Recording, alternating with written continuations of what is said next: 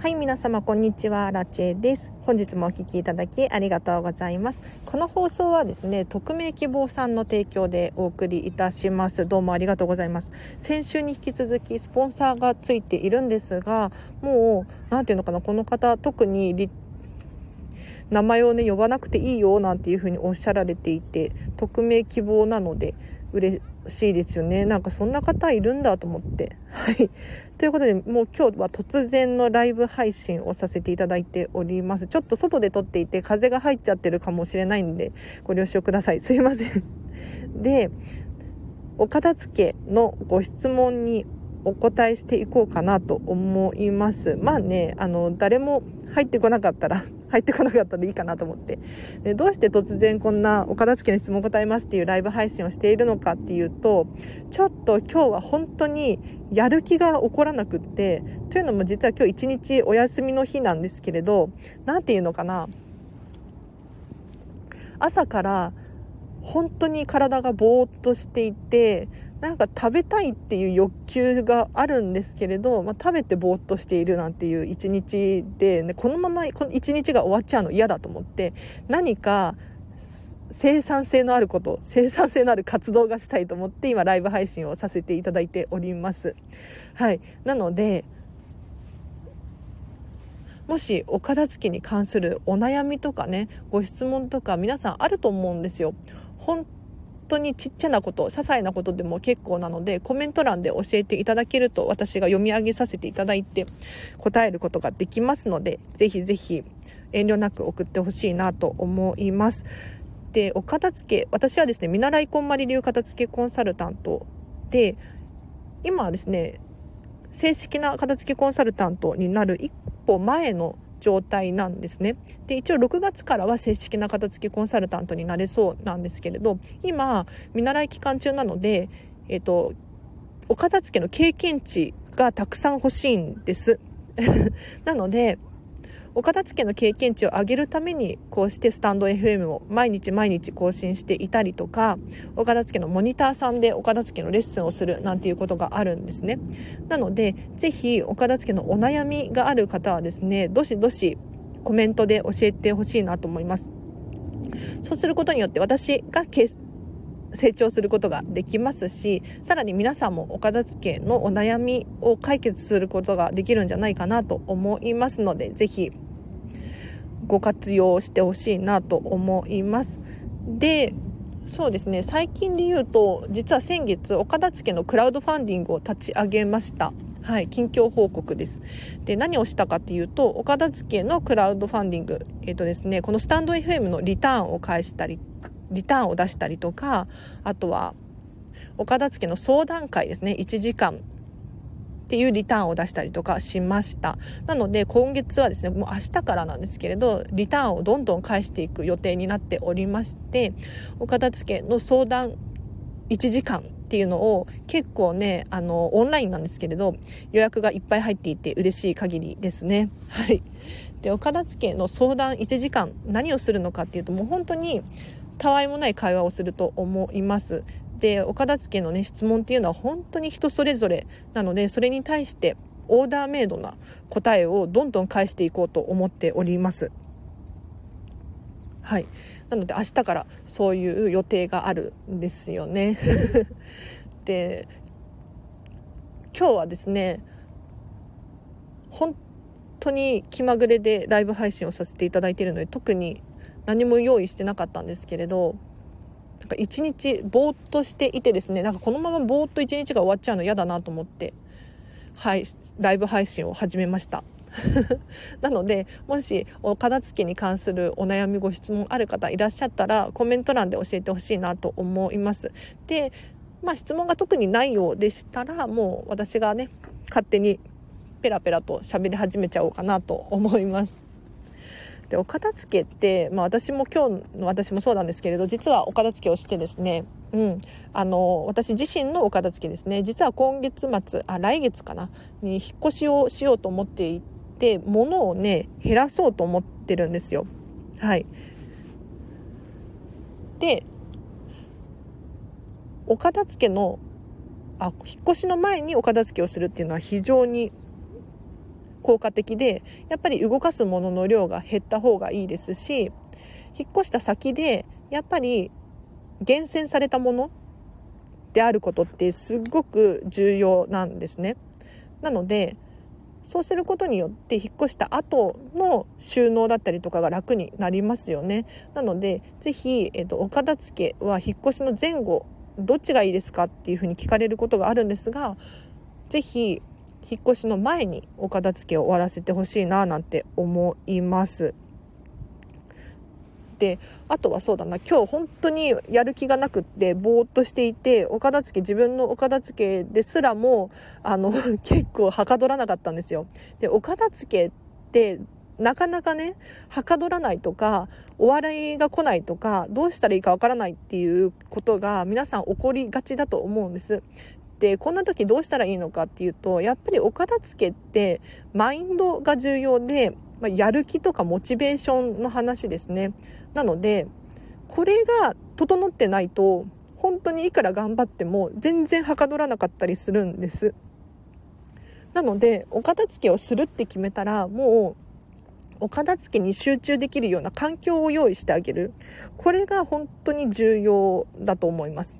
うん、なので例えばそうだなお子さんが小さい方だと結構集中力が必要なお片付けに関してはですね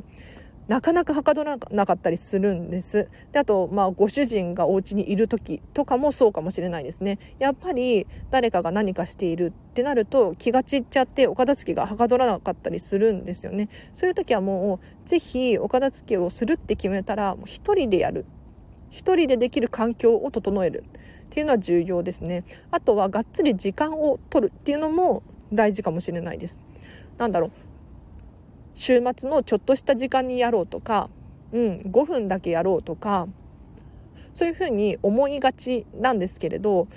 なかなかこのちまちまとちょこちょことやっていただけではお片付けが終わらなかったりするんですよね。なので、ぜひお片付けしようかなっていうふうに思った場合は、がっつり時間を設けてほしいなと思います。結構人って集中すると、まあ、ゾーンに入ったりするので、なんていうのかな、お片付けが楽しくなって、あの、夢中になってやってしまうなんていう現象が起こるんですけれど、そういった時はですねその集中力高いままにはかどった方がいいと思います。その時はやっぱりね時間っていうのかな、うん、あの休みの日を利用するとかそういう風にしていただけると結構ねはかどると思います。なのでなんだろう仕事が片付いたらやろうとかうんと今度の土日にやろうっていう風に思っちゃうと結構難しかったりするんですよね。なのでそういった時は是非がっつりと予定をお片付けの予定を開けてもらえるといいかなと思います。はい、全然あの今日はですねお片付けのご質問を答えますということで突然始めさせていただきました。なんか私自身が今日本当にたくさんやりたいことがあったんですがあのもう本当にさっきまでぼーっとしてゴロゴロしていたんですよね。情けないんですけれど。何ていうのかな。たまに起こるんですよ。もう何にもしたくないし何にもできないしなんでこんなに自分ってできないんだろうって自分を責めちゃったりする時があってただねそのままで一日を終わらせたくないっていう自分もいてそんな時どうしたらいいかなって思ってたんですがこうライブ配信をすることによってね、うん、今日スタンド FM ライブ配信できたし OK っていう風に思えるんじゃないかなって思って 今日はやらせていただいております。はいあ、ありがとうございます。池田さん、こんにちは。ということで、嬉しい。ありがとうございます。今日本当に一日中ぼーっとしていて、何にもできていなかったので、せめてスタンド FM ライブ配信でもできたらいいかなと思って今日はやらせていただいております。はい。一応あと半まで、5時半までの予定になっておりますので、まあ、突然ね、お片付けの質問ありませんかって聞かれてないかもしれないんですけれど、もしある方いらっしゃいましたら、ぜひぜひコメントで教えてほしいなって思います。あ、池田さん、はじめましてよろしくお願いしますということで、こちらこそありがとうございます。嬉しい。なんかあの突然始めて宣伝とかも何にもしていなかったので誰も来ないかなって思ったんですけれど嬉しいですねはいありがとうございますでちょっと外で今日は撮っているので風がね結構強くってガンガン入っちゃってるかもしれないんですが申し訳ない。というのも本当に、何て言うのかな、今日は、やる気がなくって、自分のね。うん。で、外に出たらなんとかなるんじゃないかなと思って、外にとりあえず出てみた。みたいな感じです。で、これから、これ終わったらちょっとジムに行って体を動かせば、さらにやる気が出るんじゃなかろうかと思っております。はい。本当は今日はお片付け、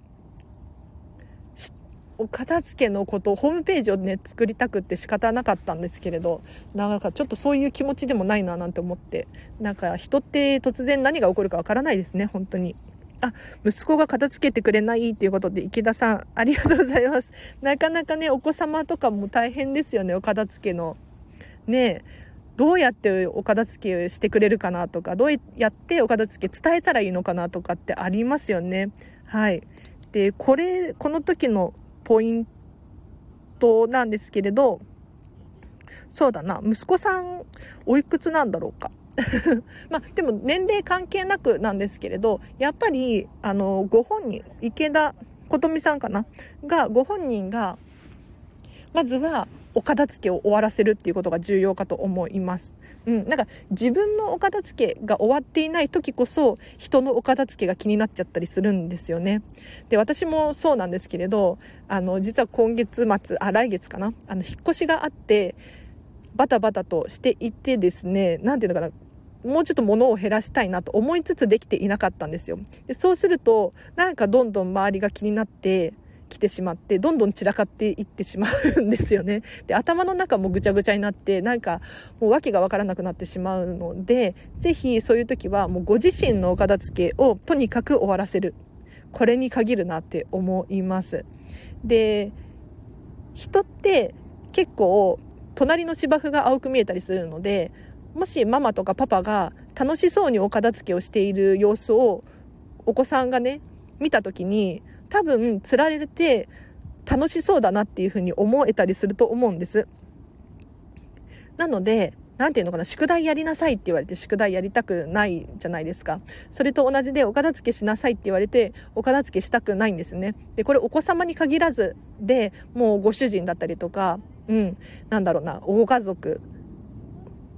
もそうだと思います。親戚の方とかもそうだと思うんですけれど、お片付けしなさいって言われて、お片付けしたくないので、じゃあどうしたらいいのかっていうと、お片付け楽しそうだなっていうふうに思わせる必要があって これなかなか難しいかもしれないんですけれど、例えばもう自分自身が美しい環境で、整っている環境で暮らしてみるとか、そうすると、あ、あの人最近楽しそうだよね、なんていうふうに思われて、お片付けが原因なのかも、みたいな。お片付け私もやってみようかな、なんていうふうに思ってくれる可能性がありますので、ぜひね、あの、まずはご自身のお片付けを終わらせるっていうのが重要かなと思います。で、あとは、ポイントとしては、整えるっていうことはできると思うんです。うん。例えば、そうだな、本が積み上がっちゃったりとか書類が積み上がっちゃっていたりとかする場合は綺麗にこうポンポンと整えて縦に向きを直すそれだけでもすっきり見えると思いますなので共有のエリアとか、まあ、ご家族で暮らし暮らしている方とか私もかつてシェアハウスとかに住んでいたことがあって、まあ、そうやって共有のエリアとかがある方の場合はですねあのぜひご自身で整えるとこ整えられるところは整えるっていうのも一つの手かと思います。うん、なんか全部全部人に任せたりとか人に期待したりとかってすると結構イライラしちゃうんですよね。うん。なんかどうしてやってくれないの？みたいな。どうしてお片付けしてくれないの？ってなって結構イライラが募っていくんですよ。そうじゃなくってもし自分自身でできる範囲、できることがあるのであればぜひあの自分で少しでも改善してみるっていうのがいいかなと思います。はい。いかがだったでしょうか？池田さん。参考になりましたでしょうか？結構ね、お子様のお片付けっていうのも質問で多いですね。私は見習いこんまり流片付けコンサルタントなので、片付けのレッスンをすることがよくあるんですけれど、お子様のお片付けどうしたらいいですか？なんていうふうに聞かれることがあります。でそんな時はですねお子様と一緒にお片付けやってほしいなって思うんですよ。で結構お子様ってお片付け上手なんです。例えばおもちゃとかもそうなんですけれどもうこれは飽きちゃったよとか 結構辛いですけどね。もうこれはいらないよとか、うん、あるんですよ。でお子様がいらないって言っているものを結構、まあ、パパとかママはねお金を払っちゃってるから取っておきたいっていう気持ちもあると思うんですがやっぱり何て言うのかな今後の人生においていらないものを取っておく人生といらないって思ったものを、まあ、潔く手放して新しい何かを手に入れる人生とっていうのを比べるとやっぱりねあの自分が必要なものを最小限持っておく人生の方が私は幸せなんじゃないかなって思うのでぜひあのお子様のお片付けに関してはお子様のときめきで物を選んでもらってお子様が欲しい必要ときめく好きっていうふうに思ったものだけ手元に残していただくといいかなと思います。でさらにおもちゃのお片付けでいうとですねなんかこんな研究データありますよ。あのおもちゃの数が少なければ少ないほどクリエイティビティが高まる。クリエイティブに育つっていう研究データがありますね。でこれどんな実験だったかっていうとおもちゃをもう20個30個与えたグループとおもちゃを5個とかしか与えなかったグループで分けるんですよ。でそうすると1つあたりのおもちゃに集中する子供はですねやっぱりおもちゃの数が少ない方が1つあたりのおもちゃに集中することができたんですね。でさらに言うとその1個のおもちゃに対していろんな遊び方を考えるんですよ。はい。なので意外とおもちゃってたくさんあった方がいいなと思って買っちゃったりとか新しいものが欲しいだろうなとかなんかおじいちゃんおばあちゃんからもらうとか結構あると思うんですが実は一方でおもちゃの数が少ない方が子供って一つのものに集中できたりとか積み木一つとってもそうだと思うんですけれどこんな遊び方あるかなとかあんな使い方できるかなとかたくさんたくさん考えることができてクリエイティブに育つっていうデータがあるのでぜひあのおもちゃがたくさんになって仕方がないよっていう方は 参考にしてみてほしいなと思います。であとまあ、おもちゃのお片付けで言うと、まあ、おもちゃに限らずなんですけれど物ってお片付けをすると少なからず手放すことになると思うんですよ。で手放すのって結構辛かったりしないですか？捨てたりとかうん。何て言うのかな？買ったばっかりのものとかだとまだ使ってないのにとかもったいないっていう風に気持ちがあると思うんです。で、なかなか物の量が減っていかないようなんて現象がね、起こってしまうんじゃないかなと。そういう時どうしたらいいかっていうと、まあ、アラチェはどうしているか、私自身はどうしているかというと、寄付をしたりとかしていますね。今結構寄付できる場所が増えていて、例えばお洋服とかだと、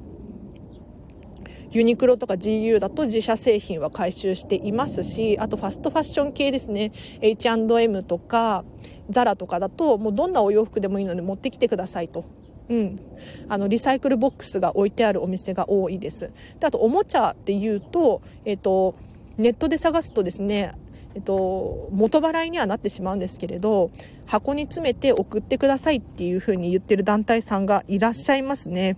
あとはそうだなえっと、保育園とか幼稚園に寄付できるっていうシステムがあったりとかするらしいんですよ。なので、もしおもちゃ、お家では活用できなくなったっていう場合は、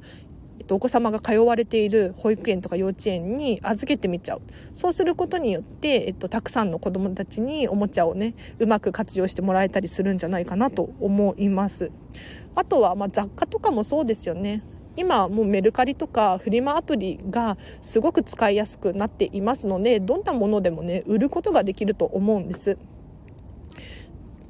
なのでこういったフリマアプリを使うことによって自分はうまく活用できないんだけれど、まあ、日本中ね誰か探せば活用してくれる人がいるかもしれないじゃないですか。そういう人にうまく使ってもらうっていうのも一つの手かなと思います。なんかあの物って捨てるだけが手放す方法じゃなくって本当にリサイクルしたりとか、まあ、資源ごみに出したりとかそういうのもありだと思いますしあとはリメイクするなんていう手もありますよね。もう着れなくなっちゃったお洋服とかも布として再活用するっていうのも一つの手かなと思いますだから本当にいろんな使い方をすることができて捨てるだけがお片付けではなくってで結構お片付けイコール捨てることだからもったいないからやりたくないみたいな人が一定数いるんですよ。これってもったいないなと思っていてあの自分が活用できていないものを誰かに活用してもらうっていう取り組みこっちの方がすごくあの何て言うのかなものに対して丁寧に扱えていてもったいないっていう気持ちがなくなると思いますのでぜひぜひ、えーと、参考にしてみてほしいなと思います。はい、お片付け。ねなかなか難しいですよね。私もかつてお片付け、ね、できない組だったのですごくわかるんですよ。ただ最近は本当にこんまりメソッドに出会ってでお片付けの方法を学んだりとかあとお片付けの本を結構ね読んだりしていてすごくね勉強していますのでこうしてお伝えすることができるんですよね嬉しいですねはいでもしあと10分ほどなんですけれどお片付けに関するご質問ある方いらっしゃったらぜひコメントで教えてください。はい。でもしコメントがなければねこのまま私がダラダラと 話をさせていただこうと思います。そうだな。私はですねこんまり流片付けコンサルタントを目指していて6月には正式なコンサルタントさんになれそうなんですね。もしかしたらもうちょっと早まる可能性があります、うん、で今はですね岡田付のモニターさんでレッスンをすることがありますね。はい。でモニターさん何かっていうと私が見習いこんまり流片付けコンサルタントなので私の経験値を積むためにレッスンをしていてそのためのモニターさんで岡田付のレッスンをしている感じです。はい。なのでこのスタンド FM もそうなんですけれど私が知識をつけるために毎日毎日更新していてですね。お片付けに関することってやっぱり人それぞれちょっとずつ悩みが違っていてこうやってライブ配信したりすることによって私自身の知識にもなりますし皆さんも解決する場所にもなると思うのですごくねあのいいなと思っているんですよね。うん、でお片付けのコンサルをするとなるとやっぱりお客様とおしゃべりをしなければならないのでお話をする能力とかもどんどん高めていきたいななんて思っているのでこうやってねあの誰かが聞いてくれている環境でお片付の話をするっていうのはすっごくメリットが大きいんですよ。なのでもしこれを聞いてくださっているそうだな私のような見習いこんまり流片付けコンサルタントさんとかいるのかな？いらっしゃったらあ結構ねでも私のフォロワーさんの中にはその片付けを仕事にしようと思っている人が聞いてくださっているなんていう話を聞いていますので、はい、中にはいらっしゃるみたいですね。うん、なのでぜひぜひこういうねことを真似してもらって結構ですので。そう私のこのチャンネルは全部あの真似してもらってでシェアしてもらって大丈夫です荒地さんがこういうふうに言っていたよとか、うん、こういう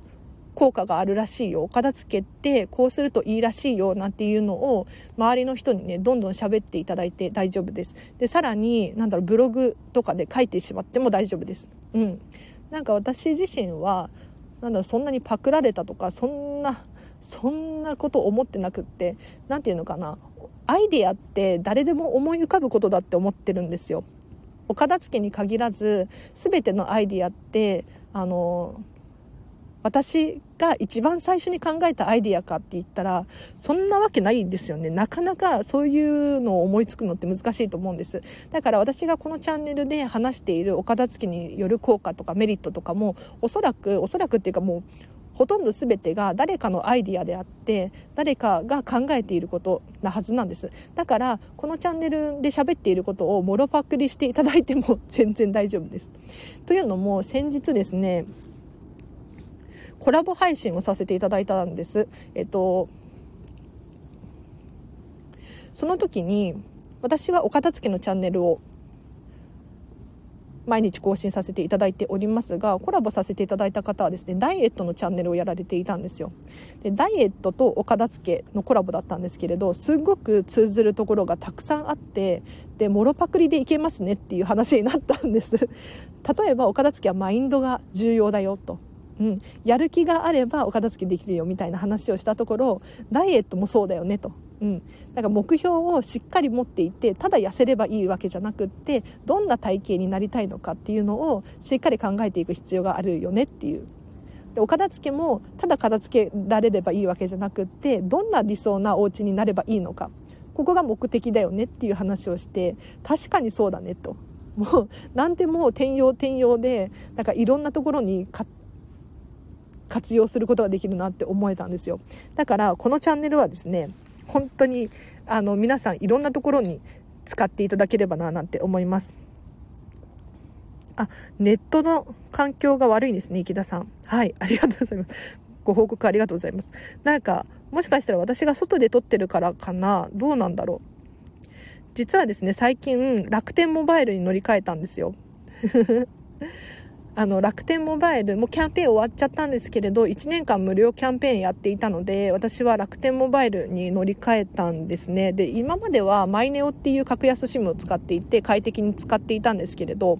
今はですね楽天モバイルに乗り換えてちょっとなんか電波悪いなっていうふうに思う場所があったりするんです確かに。でここは今は大丈夫そうなんですけれどもしかしたらそのせいかもしれないですね。はい。あの情報のお片付けも非常に重要だなって思います。例えばまだ格安 SIM 使ってないよっていう方いらっしゃったらぜひ乗り換えてほしいんですよ。